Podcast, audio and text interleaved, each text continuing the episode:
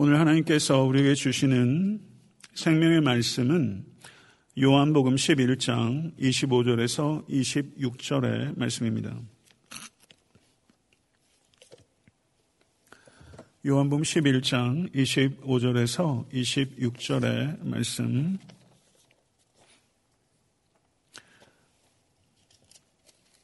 다 같이 큰 목소리로 하나 되어 합독하도록 하겠습니다. 예수께서 이르시되 나는 부활이요 생명이니 나를 믿는 자는 죽어도 살겠고 무릇 살아서 나를 믿는 자는 영원히 죽지 아니하리니 이것을 내가 믿느냐. 아멘. 하나님의 말씀입니다. 밀러 윌리엄스라는 미국의 저명한 현대 시인이 그의 책 중에 Adjusting to the Light, 빛에 적응하며 이렇게 번역할 수 있겠는데요. 그 시에서 되살아난 나사로의 친구들이 느꼈을 법한 당황스러움을 시적으로 매우 흥미롭게 상상했습니다. 그 내용은 이런 것입니다. 여보게 나사로, 자네에게 할 말이 있다네. 자네에게 시장에 가져가려 했던 양 우리가 잡아먹어버렸어.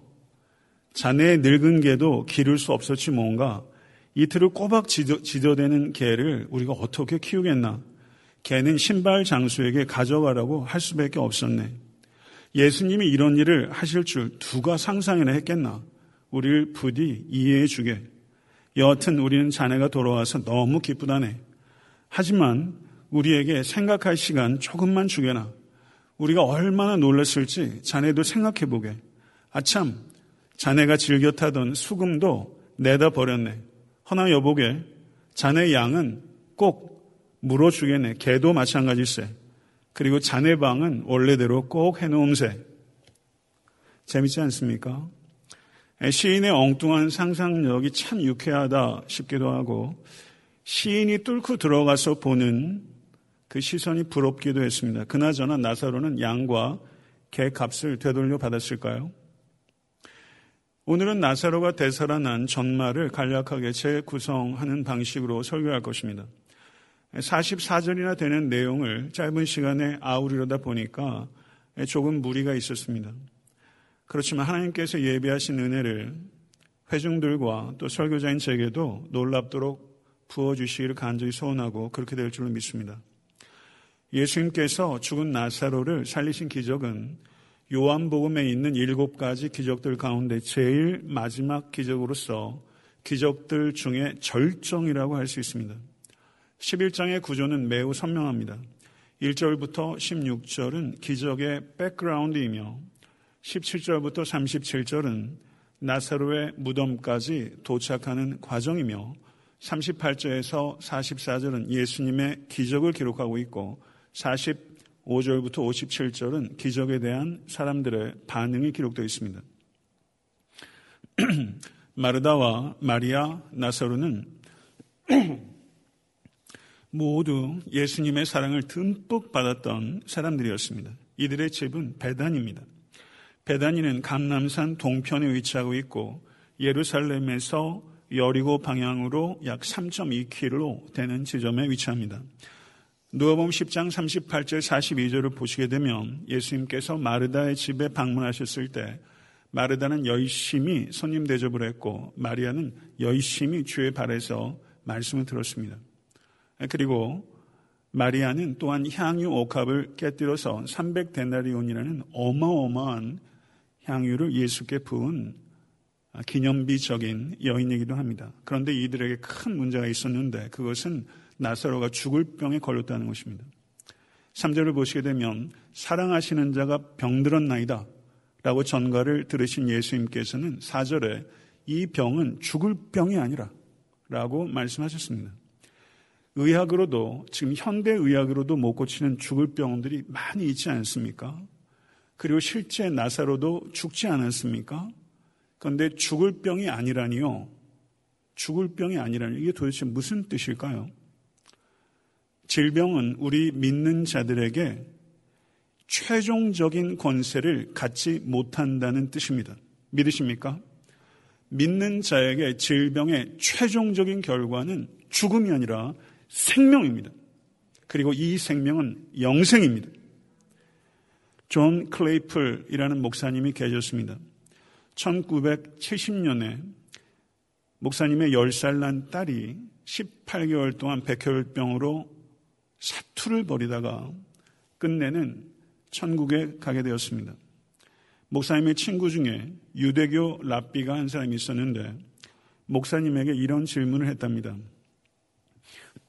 존, 자네가 겪은 그 끔찍한 경험 속에서 하나님의 역사라고 고백할 수 있는 게 있었는가? 그럴싸한 말로 넘어가 버리기에는 두 사람이 매우 막역한 친구였습니다. 목사님은 잠시 후 랍비 친구의 눈을 응시하며 천천히 말했습니다. 여보게, 그토록 간절히 구한 초자연적인 기적은 일어나지 않았네.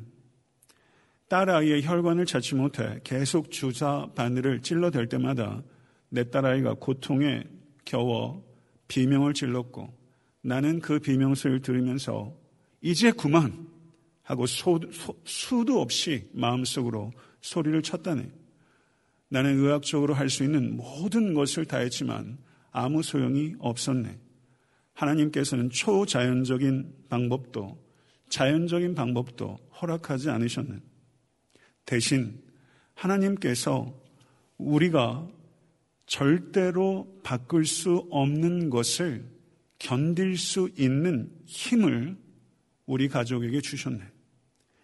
우리 힘으로는 버텨낼 수 없는 일을 알 수 없는 어떤 도우심으로 버텨내게 하셨네.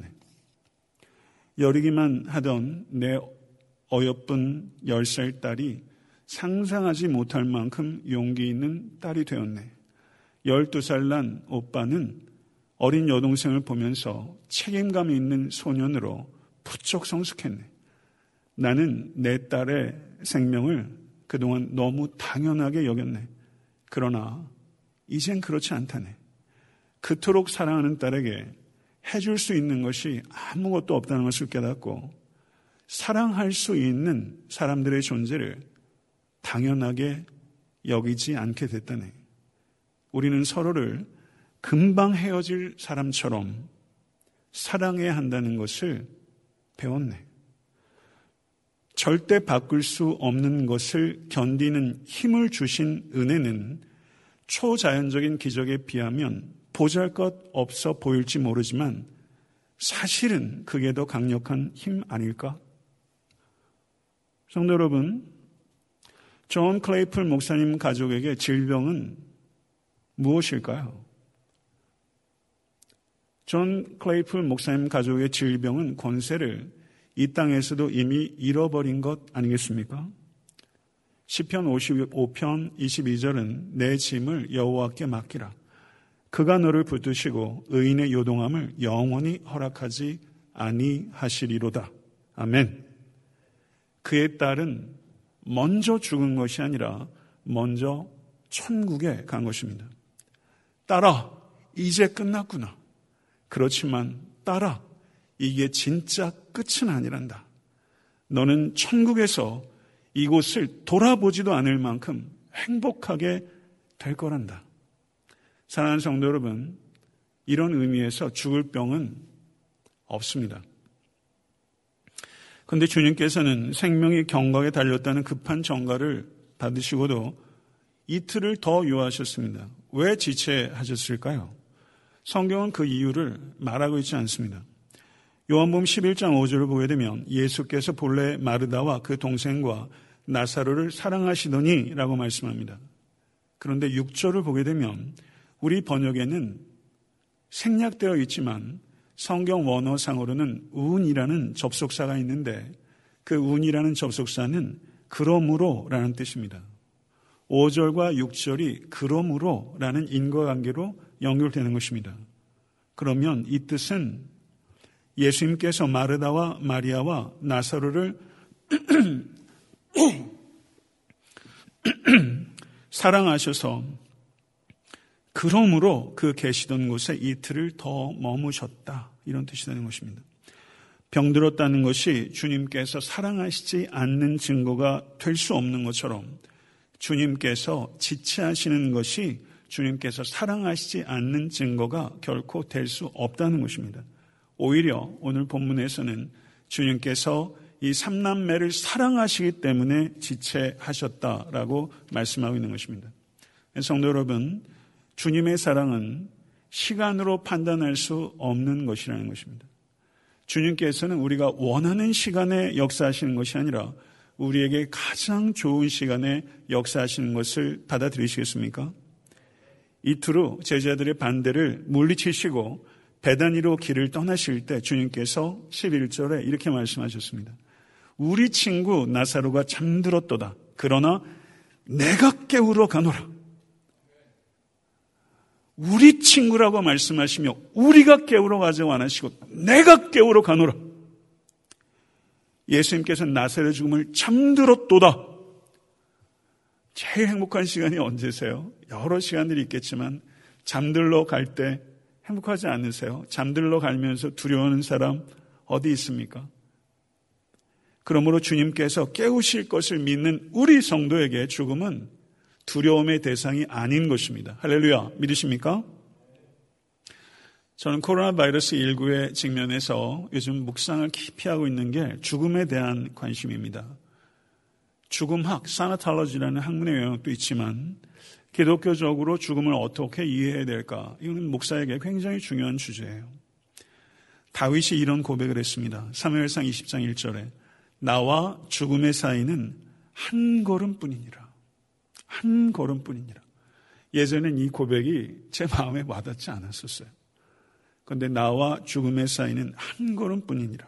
참 실감나는 요즘입니다. 중세 교회가 가지고 있던 장점 중에 하나는 교인들에게 죽는 법을 훈련시킨 것입니다. 이 훈련을 우리가 받아야 되지 않겠습니까? 저는 제임스 벤 솔렌이라는 목사를 통해서 죽는 법을 배웠습니다. 제임스 벤 솔렌 목사님은 1964년에 태어나서 2001년에 천국에 갔습니다. 그는 암투병 끝에 7개월 만에 강단에 복귀하면서 죽음이 안겨준 경이라는 제목으로 설교했습니다. 그 내용 중에 제가 일부를 발췌하면 이렇게 되겠습니다. 제게 아직도 최소 40년 정도는 시간이 남아있다고 생각했습니다. 저의 나쁜 습관을 끊어야 하지만 아직도 40년의 여유가 있고 내 죄를 날려보내야 하지만 아직도 40년 정도는 끄떡없고 선한 이웃이 되어야 하지만 아직도 40년이라는 넉넉한 시간이 있다고 생각했습니다. 그런데 지금 사정이 완전히 달라졌습니다. 지금 제게는 몇 년은 고사하고 몇 개월의 시간조차 남아있지 않습니다. 저는 곧 저의 재판장이 되실 창조주 하나님 만나게 될 것입니다. 한참 나중이 아니라 곧 말입니다. 저는 죽는 것이 사실 별로 두렵지 않습니다. 이상하게 들리실지 모르겠지만 저는 정말이지 하나님을 만나는 것이 두렵습니다. 하나님께 어떻게 나를 설명해야 할까? 라는 질문을 하게 되기 때문입니다. 저는 죽어가고 있습니다. 그 사실을 잘 알고 있습니다. 제 동료들은 앞으로 1년, 3년 혹은 20년 그 이상으로 살면서 다시 서로 만나곤 하겠지만 저는 그 자리에 없을 것입니다.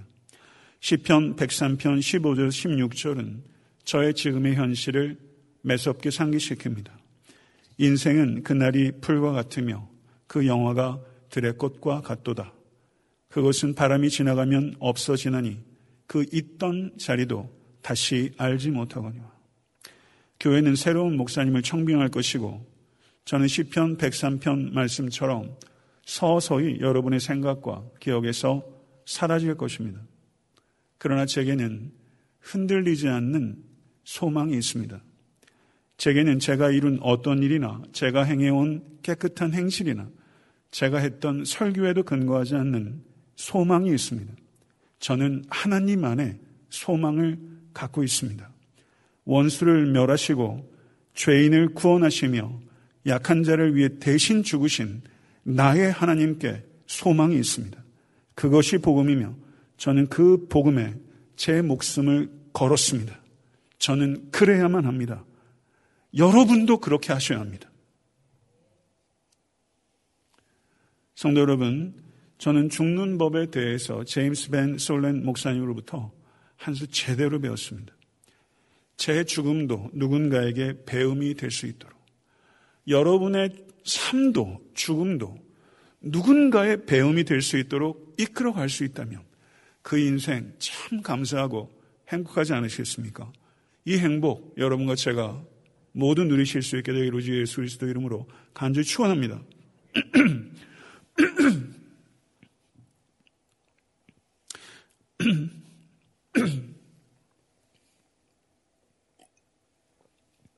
예수님께서 베다니에 도착하셨을 때 나사로가 무덤에 있은 지 이미 나흘이나 되었습니다. 유대교 문헌들을 보게 되면 유대인들은 죽으면 영혼이 사흘 동안 그 몸 안으로 되돌아가려고 시신주위를 맴돌다가 나흘째 돼서 부패가 진행이 되면 영혼이 떠난다라는 생각을 유대인들은 했습니다.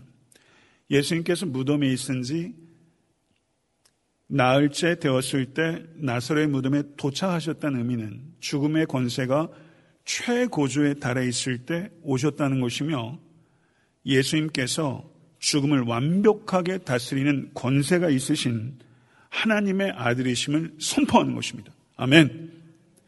마르다는 예수님께서 오신다는 말을 듣고 나와 맞이했고 마리아는 집에 머물렀습니다. 마르다가 말합니다. 주께서 여기 계셨더라면 내 오라비가 죽지 아니하였겠나이다. 마지막 날 부활에는 다시 살 줄을 내가 아나이다. 이런 말을 했는데요. 이게 무슨 뜻일까요? 어떻게 평가해야 할까요? 여기에 마르다가 생각하는 부활에 대한 마르다의 신학적 견해가 담겨 있는 것입니다. 당시 바리새파는 부활을 믿었습니다. 바리새파는 부활이 종말에 일어난다고 믿었습니다. 반면에 사두개파 그리고 사마리아인들은 부활 자체를 믿지 않았습니다. 그러므로 마르다는 바리새파와 같은 신학적 견해를 나타낸 것입니다. 성도 여러분, 묻겠습니다. 부활이 종말에 있다, 이 주장 맞는 것입니까? 틀린 것입니까? 맞는 것입니다. 그런데 바리새파와 마르다가 몰랐던 것이 있습니다.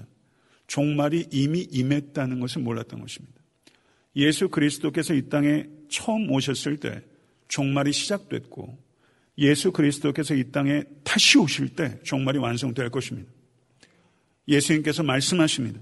나는 부활이요 생명이니 나를 믿는 자는 죽어서도 살겠고 무릇 살아서 나를 믿는 자는 영원히 죽지 아니하리라.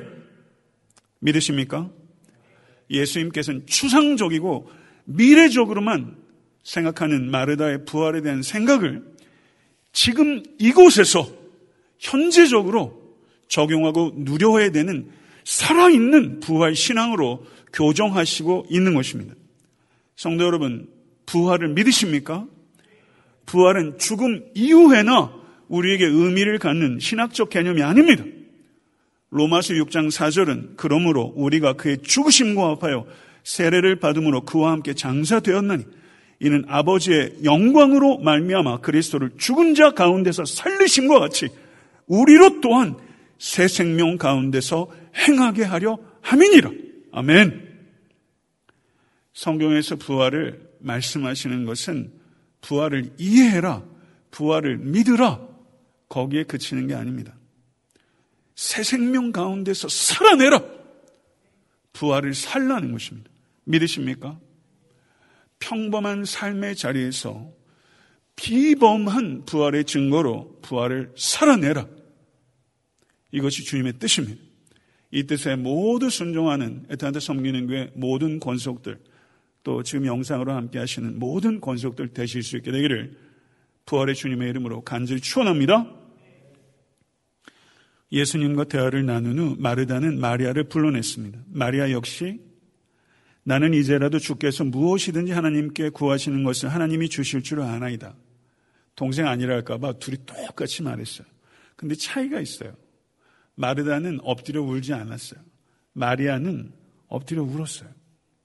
33절을 보면 예수님께서 마리아의 우는 것과 또 함께 온 유대인들이 우는 것을 보시고 심령의 비통이 여기고 불쌍히 여기셨다. 그런데 여기서 심령의 비통이 여기다. 이게 도대체 어떤 뜻일까? 주석가들이 매우 고민합니다. 심령의 비통이 여기다. 근데 이 단어가 엠브리마오마이라는 단어입니다. 엠브리마오마이. 이 단어는 말들이 콧김을 내뿜을 때 표현하는 단어예요. 그런데 엠브리마오마이라는 단어가 사람이 주어일 때는 격한 분노를 표현하는 거예요. 예수님께서 격한 분노, 통제하기 어려운 거친 분노를 지금 느끼신 거예요. 도대체 누구를 향해서요? 종교개혁자 존 캘빈은 예수님께서 지금 투쟁을 준비하시는 투사로 나사로의 무덤에 나아가신 것이다. 투사로 무덤에 나아간 것이다. 이렇게 표현했어요. 그런데 35절을 보세요. 예수께서 눈물을 흘리시더라. 예수께서 눈물을 흘리시더라. 저는 이 대목을 볼 때마다 그냥 넘어가지진 않아요. 우리 번역으로는 세 개의, 그죠? 주어, 동사, 그리고 목적어 이렇게 되어 있습니다만 성경 원어는 딱 두 단어예요. 성경 66권 어디에 한 절이 딱 두 단어로 구성된 절이 있나요? 성경에서 가장 짧은 절. 그러나 여우는 가장 긴 절. 예수님이 완전한 인간이시라는 것을 이야기하는 예수님의 휴머니티. 예수님께서 온전한 인간이시라는 것. 여기 있지 않습니까? 그러면 예수님께서는 엠브리마오마이, 거친 분노를 느끼시고 그리고 눈물을 흘리셨어요. 이 두 가지가 어떻게 조화가 되는 것입니까? 예수님께서는 하나님의 아들로서 인간을 억압하는 죄와 사망의 권세에 대하여 분노하신 것이며 온전한 인간으로서 죄로 인하여 죽을 수밖에 없는 인간의 운명을 슬퍼하신 것입니다. 예수님의 눈을 상상해 보십시오. 예수님의 눈에는 원수 마귀의 권세에 대한 분노의 불길이 가득하고 그 눈에는 또한 슬퍼하는 마리아에 대한 동정의 눈물이 가득했던 거예요.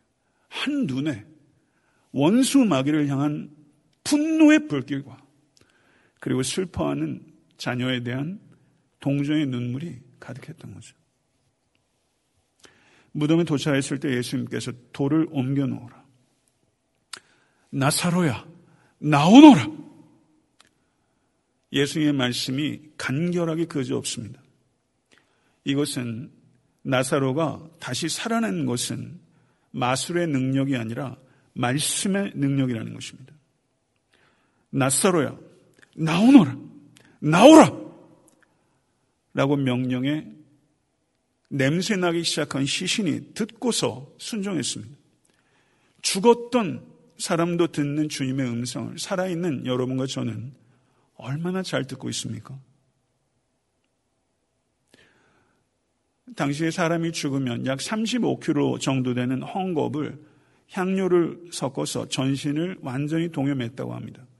죽으면 사람이 턱이 떨어지니까 특별히 여기를 이렇게 묶어서 완전히 몸이 이렇게 감싸 있는 거예요. 향료까지 돼 있으니까 굉장히 뻣뻣했겠죠. 예수께서 풀어주라 라고 한 것을 보면 대단히 움직이기 어려운 상태였다는 것을 우리가 추론할 수 있습니다.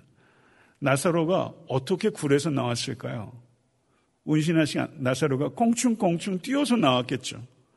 꽁충꽁충 뛰는 나사로 생각해 보세요. 이 이미지를 우리가 간과했어요. 그런데 꽁충꽁충 뛰어나온 이미지 생각해보면 나사로가 건강이 완전히 회복됐다는 것을 나타내는 것이죠. 여기에는 놀라운 이미지가 그 안에 있는 거예요. 놀라운 회복이 있는 거예요.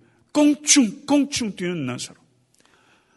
한 미국의 시골 목사님이 이런 설교를 했답니다. 만약에 나사로야 나오라! 나사로라는 이름을 부르지 않았으면 그 동네 시신들이 다 일어서 나왔을 거다. 설교 가운데 그렇게 얘기했다는 거예요. 전 이 목사님의 설교의 내용에 동의되지 않습니다. 그렇지만 마지막 날에는 모든 무덤이 열리고 다 일어나서 공중으로 들림을 받게 될 것입니다. 아멘. 주께서 말씀하십니다. 놀랍게 여기지 말라. 무덤 속에 있는 자가 다 그의 음성을 들을 때가 오나니. 아멘. 아멘. 할렐루야. 죽었다 되살아난 나사로, 우리 주 예수 그리스도의 부활의 예시일 뿐만 아니라 모든 그리스도인들, 우리의 미래를 예시하는 것입니다. 믿으십니까? 나사로와 예수님의 차이는, 나사로는 다시 죽을 몸으로의 부활이요, 우리 주 예수 그리스도의 부활은 다시 죽지 않을 몸으로의 부활입니다. 나사로는 부활한 것이 아니라 소생한 것이며, 우리 주 예수 그리스도는 부활의 첫 열매가 되셨으며, 나사로도 지금 무덤에서 몸의 부활을 기다리고 있으며, 모든 앞서간 믿음의 선진들도 몸의 부활을 기다리고 있으며, 마지막 때 부활 승천하신 주님께서 이 땅에 다시 오실 때 우리의 이름을 부르시고 나오라 하는 순간 나사로도 일어서게 될 것이며 우리도 일어서게 될 것입니다. 앞서간 모든 사랑하는 가족, 믿음의 가족들, 그분도 모두 일어나게 될 것입니다. 아멘. 할렐루야. 죽은 나사로가 살아난 엄청난 기적을 목격했지만 대제사장들과 바리새인들은 공회를 모으고 이 사람이 이렇게 많은 표적을 행하니 우리가 어떻게 하겠느냐라고 음모를 꾸몄습니다. 되살아난 것 기뻐하지 않습니다. 기적이 나타나면 나타날수록 마음이 열리지 않습니다. 마음이 더 닫힙니다. 이게 인간입니다. 죽었던 나사로가 살아난 것은 7가지 기적의 절정이었지만 그 기적을 보고서 그들의 마음은 결정했습니다. 예수를 죽이기로, 나사로조차 죽이기로 결정한 것입니다. 성도 여러분, 예수께서 부활하신 이래로 예수의 부활을 부인하는 사람은 계속 있었습니다. 예수님께서 자신의 발을 붙잡고 있는 마리아에게 가서 내 형제들에게 갈리로 가라 하라, 거기서 나를 보리라 말씀하셨습니다. 부활을 산다는 것은 편안함 속에 안주하라는 것이 아니라 부활의 소식을 전하는 소명을 위해서 삶을 드리라는 것입니다. 받아들이시겠습니까? 만약에 여러분들 가운데서 아직도 부활을 도저히 믿어지질 않는다, 부활을 의심되는 분이 계시다면 그럴 수 있습니다. 그 의심을 한번 정직하고 겸손하게 그 의심을 의심해 보십시오. 그리고 성경의 말씀을 겸손하게 지적으로 탐구해 보십시오. 열린 마음으로 부활의 증거를 찾는 이에게 성경은 충분한 증거를 주실 것입니다. 성령님의 은혜로 사는 모든 건속들이 부활의 주님을 다시 만나는 은혜가 임할 수 있게 되길 간절히 축원합니다. 말씀을 맺겠습니다. 저를 한번 따라해 보시죠. 죽음은 최종 결승점이 아니다. 죽음은 최종 결승점이 아니다. 이게 진짜 끝은 아니다. 이게 진짜 끝은 아니란다. 따라, 너는 뒤돌아보지도 않을 만큼 천국에서 행복할 것이다. 사랑하는 성도 여러분, 죽음은 최종 결승점이 아닙니다. 그러므로 우리는 죽음 너머를 바라보고 달릴 수 있는 것입니다. 얼마나 영광스러운 경주입니까? 죽음 너머를 보고 경주하는 경주자예요. 가장 궁극적인 비극은 죽음 자체가 아니라 그리스도 없이, 그리고 그리스도를 위해 살아보지 못한 삶입니다. 그리스도 없이 사는 삶, 그리스도를 위해 살지 않는 삶, 이것이 가장 비극적인 삶입니다. 나사로가 양과 객값만 돌려받는 삶을 살았겠어요? 그럴 수 없습니다. 되살아난 나사로가 살았을 삶, 성경에서는 언급하고 있지 않은 그 삶, 되살아난 나사로가 살았을 그 삶, 그 삶을 우리가 살아야 되지 않겠습니까? 그 삶을 살아가기로 오늘 결단하십시다. 코로나 바이러스 19 따위가 그게 뭐라고. 아멘. 되살아난 나사로, 우리도 되살아나지 않았습니까? 그리고 영원히 죽지 않을 몸을 입게 되지 않겠습니까? 나사로가 살았을 그 삶, 그 삶 이상을 살아가는 부활의 증인으로 살아가신 사람 모든 권속 되실 수 있게 되기를 우리 주 예수 그리스도 이름으로 간절히 축원합니다. 기도하겠습니다. 존귀하신 아버지 하나님, 살다 보면 버거운 이민 생활하다 보면 힘에 부치며 이게 정말 끝이구나. 이제 끝내고 싶을 때가 많이 있습니다. 하나님, 부족한 이 종에게도 찾아오셔서 내일 아침에 일어나지 않게 해달라는 기도를 한 적이 있다는 성도들을 여럿 경험합니다. 아버지 하나님, 이게 정말 끝이구나 할 수밖에 없는 삶의 현실이 도도하고 또 코로나 바이러스 19가 그런 위협으로 다가오는 이들이 많이 있을 것입니다. 그렇지만 이 부활절의 영광스러운 아침에 예수 그리스도의 그 능력으로, 부활의 능력으로 우리가 듣게 하소서, 이게 진짜 끝이 아니라는 것을, 우리의 최종 결승점은 죽음이 아니라는 것을, 심지어 죽음도 끝이 아니라는 것을 우리 사랑하는 권속들이 모두 다 받아들일 수 있도록 주의 은총 허락하여 주시옵소서. 주님께는 기적을 통해서 일하실 수 있는 자유가 있으시며 우리와 함께 일하실 수 있는 자유도 있으시고, 혹은 절대 바꿀 수 없는 것을 단지 견딜 수 있는 은혜도 주심으로 우리를 이기게 하심을 감사합니다. 삶의 슬픔이 가득하지만, 지금 당장 기뻐할 수 없는 상황 가운데 있기도 하지만, 우리는 부활하신 주님 안에서 기쁨만 누리는 때가 반드시 임하다는 것을 믿을 수 있도록 주의 은총 허락하여 주셔서, 우리 사랑하는 모든 권속들이 오늘 이 시간 그 심령 가운데 위로부터 부어주시는 한량없는 부활의 능력으로 채워져서 주님을 위해, 주님과 함께 살아가는 부활을 살아내는 성도가 될 수 있도록 주의 은총 허락하여 주시옵소서.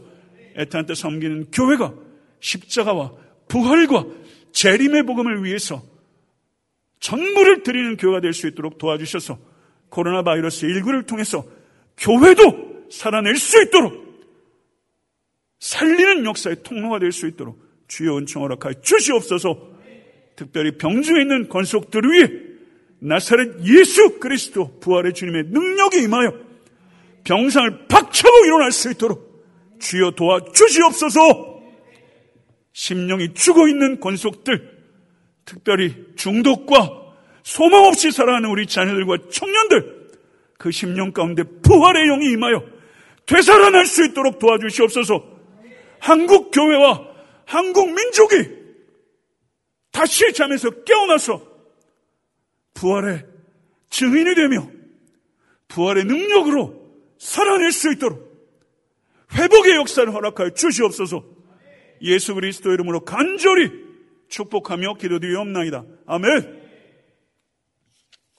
할렐루야. 힘나시죠? 언제 지금 상황이 끝날지 모르지만 우리가 아는 것은 우리 넉넉하게 승리하게 될 것이라는 것입니다. 선한 능력으로 주님께서 우리를 안으시고 우리가 선한 삶을 살아갈 수 있도록 성령께서 우리와 동행하시며 그리스도께서 언제든지 어디서든지 영원토록 우리와 임마누엘 하나님께서 함께하시는 줄 믿습니다. 아멘.